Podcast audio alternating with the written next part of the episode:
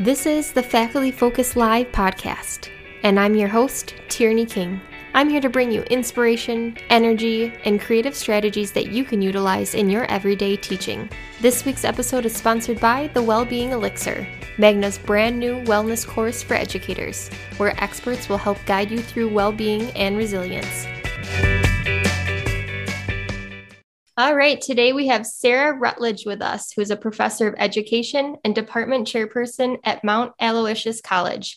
This is actually her 17th year at Mount Aloysius and 27th year as an educator. So, to start us off, just kind of explain, you know, how you became interested in these concepts of wellness, well-being, mindfulness, mental health, and happiness.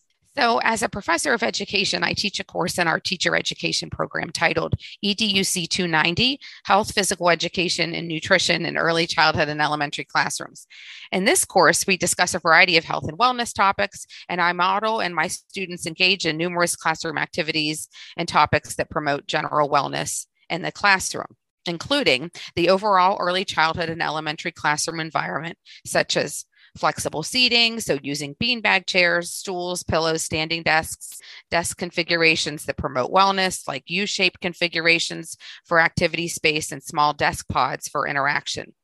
I talk about integrating mindfulness, meditation, and yoga into the classroom. I connect my students with great online resources such as GoNoodle, PE with Joe Wicks on YouTube, the Child Mind Institute, and Mindful Schools. I share with them mindfulness toolkits, which discuss the research on how mindfulness in the classroom promotes positivity, creativity, and connection, and helps the students stay focused and calm. We talk about lighting options, playing background music and nature sounds in the classroom, using plants in the classroom. We talk about the growth mindset, using positive talk, and so in that 290 class, I model mindful moments at the beginning of class. We do five minute breathing exercises, morning stretches, we use music and yoga. So, in general, in all of my teacher prep classes, I discuss obviously the, the textbook content, the required curriculum, and you know, making sure that the students are prepared to be wonderful teachers and prepared to take their PEC, their Pennsylvania Education Certification Test. Um, in the classroom, I also talk about keys for success in the education department, which include a wide variety of tips, study tips, those kinds of things. And I also share my own planner that I use mm-hmm. on a daily basis with my students. And that's good for them to see how I organize my day so they can better organize their day to promote, uh, you know, just a healthy day for themselves. And that includes things like, um, you know, getting enough water, getting enough sleep, integrating mindfulness and meditation into my morning and evening routine, um, you know, checking the rings on my watch, reading, gratitude, and planning my workout and healthy meals for the day. So I actually model this for the students.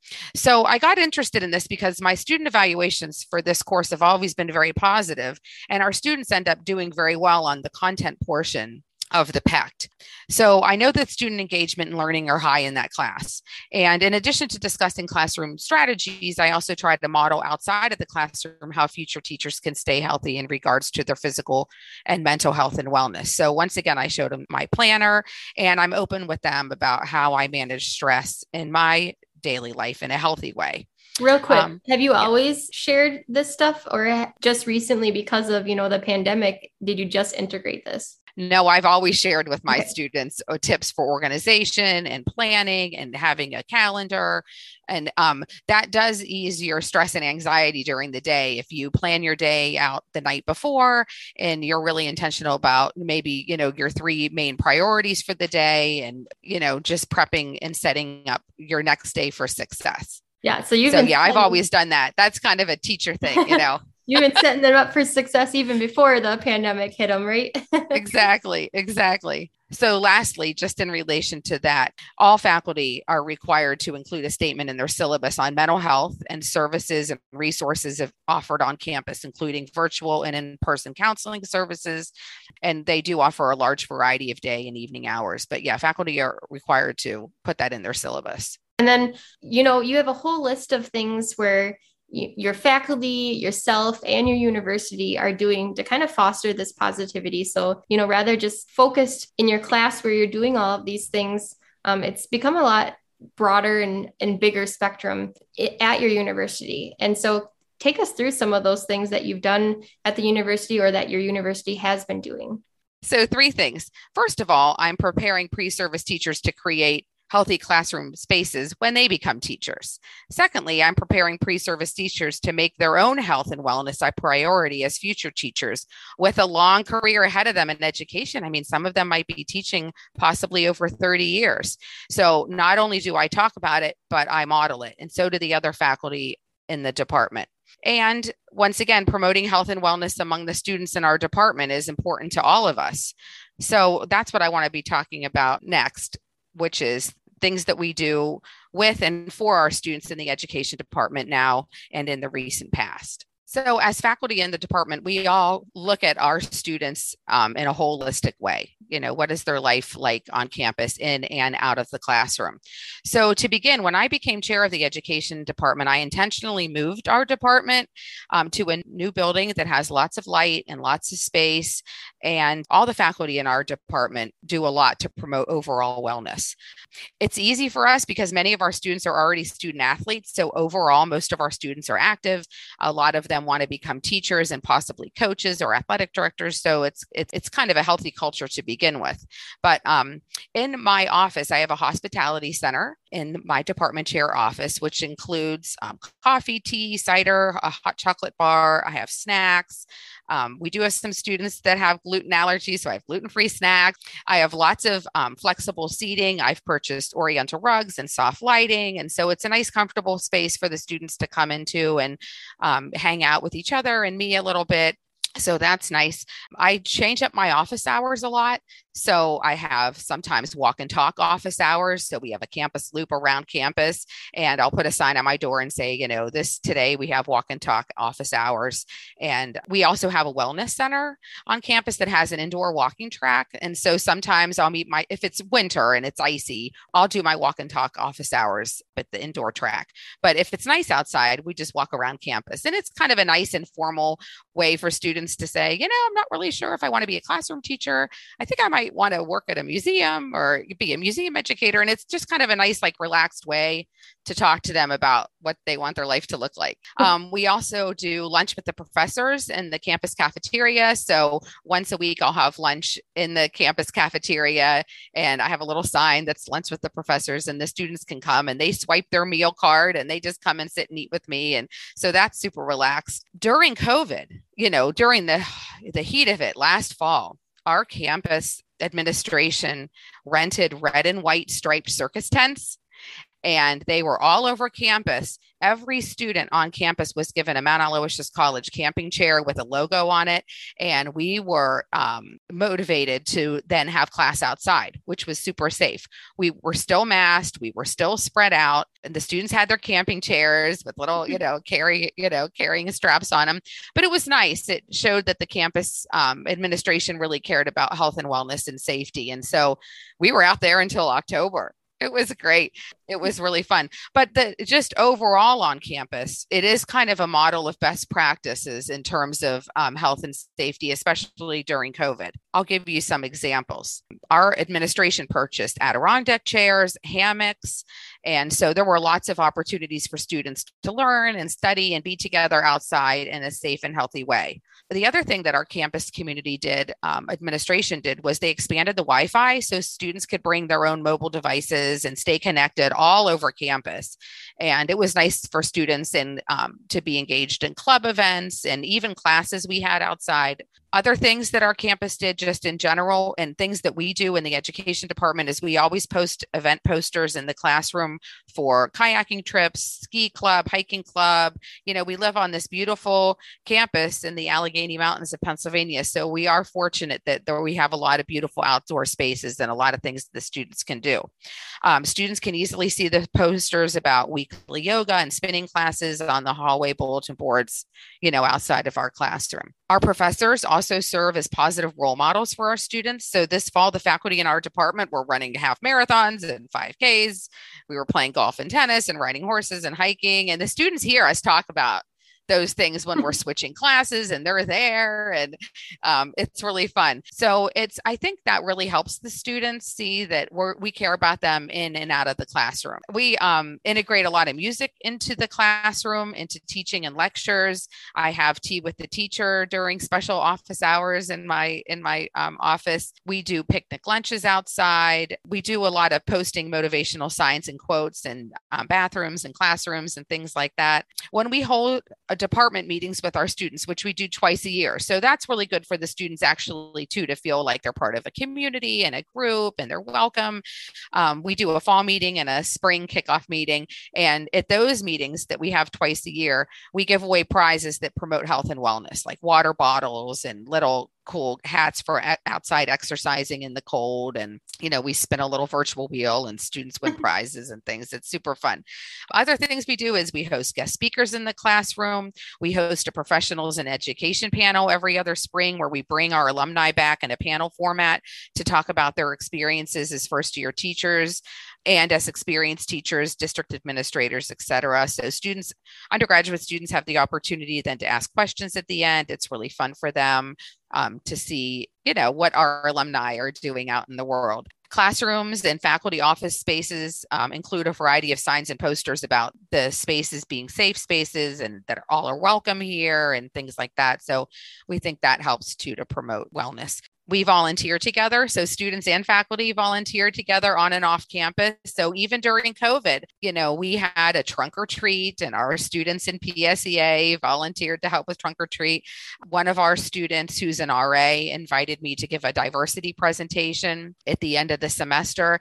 And we made glow, we painted globe ornaments with glitter on them. And it was really nice. It was for all students on campus, but um, a lot of the education students came and that was really fun. We do virtual study night now for midterm and final, but we, we usually do a study night at the library where there are snacks and they bring dogs, therapy dogs, and the students love it during finals week. It gives them a little mental health break. You know, they have beautiful trays of like sandwiches and food, cookies and chips and drinks, and then they bring these dogs in. Now, we haven't done that during COVID, but we have virtual study night. So we do different things now. But, you know, I think it's really good also for faculty to attend the events that our students are engaged in. So if we have a student that has an art show in our gallery, we go and see it. Or if we have a student that's in a play, we go and see the play or a choral concert. We have a Vox Nova group on campus and so if they're involved in that we go but you know going to their athletic events and it doesn't have to mean you have to go to every soccer game or every basketball game but um, it's really nice i really try to make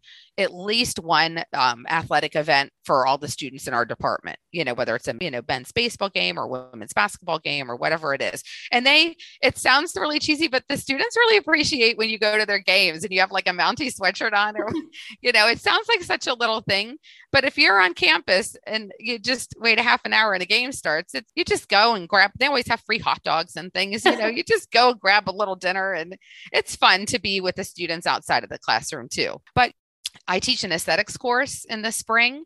And so we will take a winter indoor stained glass walking tour of the main building, which was built in the 1890s. We have beautiful stained glass. And so that's nice for students to get a little bit of uh, you know a, a, little art history background of you know the college that they're living at they don't really know um, so that's fun other things that i think are really great for our students is when we make our classroom lectures very hands-on so they can see how the theory applies to the practice to the art and uh, science of teaching so our science methods instructor this fall you know she was like creating and launching hot air balloons with our students. They created board games. She did this whole unit on robotics and computer programming. She had she talked about the life cycle of the butterfly. So we have all these chrysalises all around the classroom in jars, and it's really fun. I think it's great for the students, and I, I think it does help with their mental health to be on campus in person with the professors, even though we're masked and social distance distancing. Um, I think it's great for them have you seen like a, a trickle effect i mean you you know you put so much energy and positivity into all of these things and just you know attending events and and trying to keep up this this happiness on campus um, kind of what kind of trickle effect have you seen in your students and students on campus i see the older students mentoring a lot the new students, the transfer students, the freshman students, because it's hard. I mean, education major, it's it's hard. I mean, there's there's a lot going on, and so I do see that the older you know students in the department love on the the the new students, and they say, yeah, the you know it's hard. But I see them when they go out and do their pre-student teaching and their student teaching. That's for me so exciting because I teach freshmen and I teach seniors, and I see them you know, fall semester, freshman year, they have me for class. And then I see them their senior year. And it's just so great to see their growth, you know, over the four years. But then also to watch them in the classroom and while they're student teaching with their own students and to see how much their students love them. And I love to go in and, you know, I can see them taking you know small breaks with the student yeah it's it's great to see that did you have anything that changed you know these past few years just being online preparing maybe students to teach online did you have to change you know kind of your curriculum a little bit for when you're preparing these these future teachers Absolutely. So I teach the technology and education course, and our students actually within that course become Google certified. So they become Google for Education um, certified educators level one. And that's a great tool for them in terms of teaching but also you know on their resume in terms of you know getting jobs that they're already you know google certified before they even graduate. But yes we talk a lot about that. And also um, i feel like i'm more intentional now about talking about giving your students brain breaks and movement breaks and things like that because yeah some of them are teaching online did you teach online for a little part of it as well? Or were you we, always we did. And yeah we did pivot to online. So when you you know when you pivoted you guys have such amazing things that you integrated to try to get everyone back in person. But when you were online what was most useful or helpful for you when you were teaching online? For me personally, trying to have as many live meetings with my students as I can having live virtual office hours where they could send me an email and say, "Can I talk to you about this assignment?" and they could at least see me live virtual, you know, virtually in person. I think they had a harder time with the asynchronous where I was just posting things and they were just responsible for reading and doing papers and discussion boards. They actually did better when they were able to be with me this way. And it mm-hmm. was actually nice for me because I had some students who I didn't even know what they look like because I've only ever seen them in masks. And I actually kind of like the virtual office hours, I'll be honest with you, because I'm like, I didn't even know that's what you looked like. so I actually don't mind that I'm splitting my office hours for the spring. I'm doing some in person and some online, and I'm letting the cho- students choose what's what's good for them.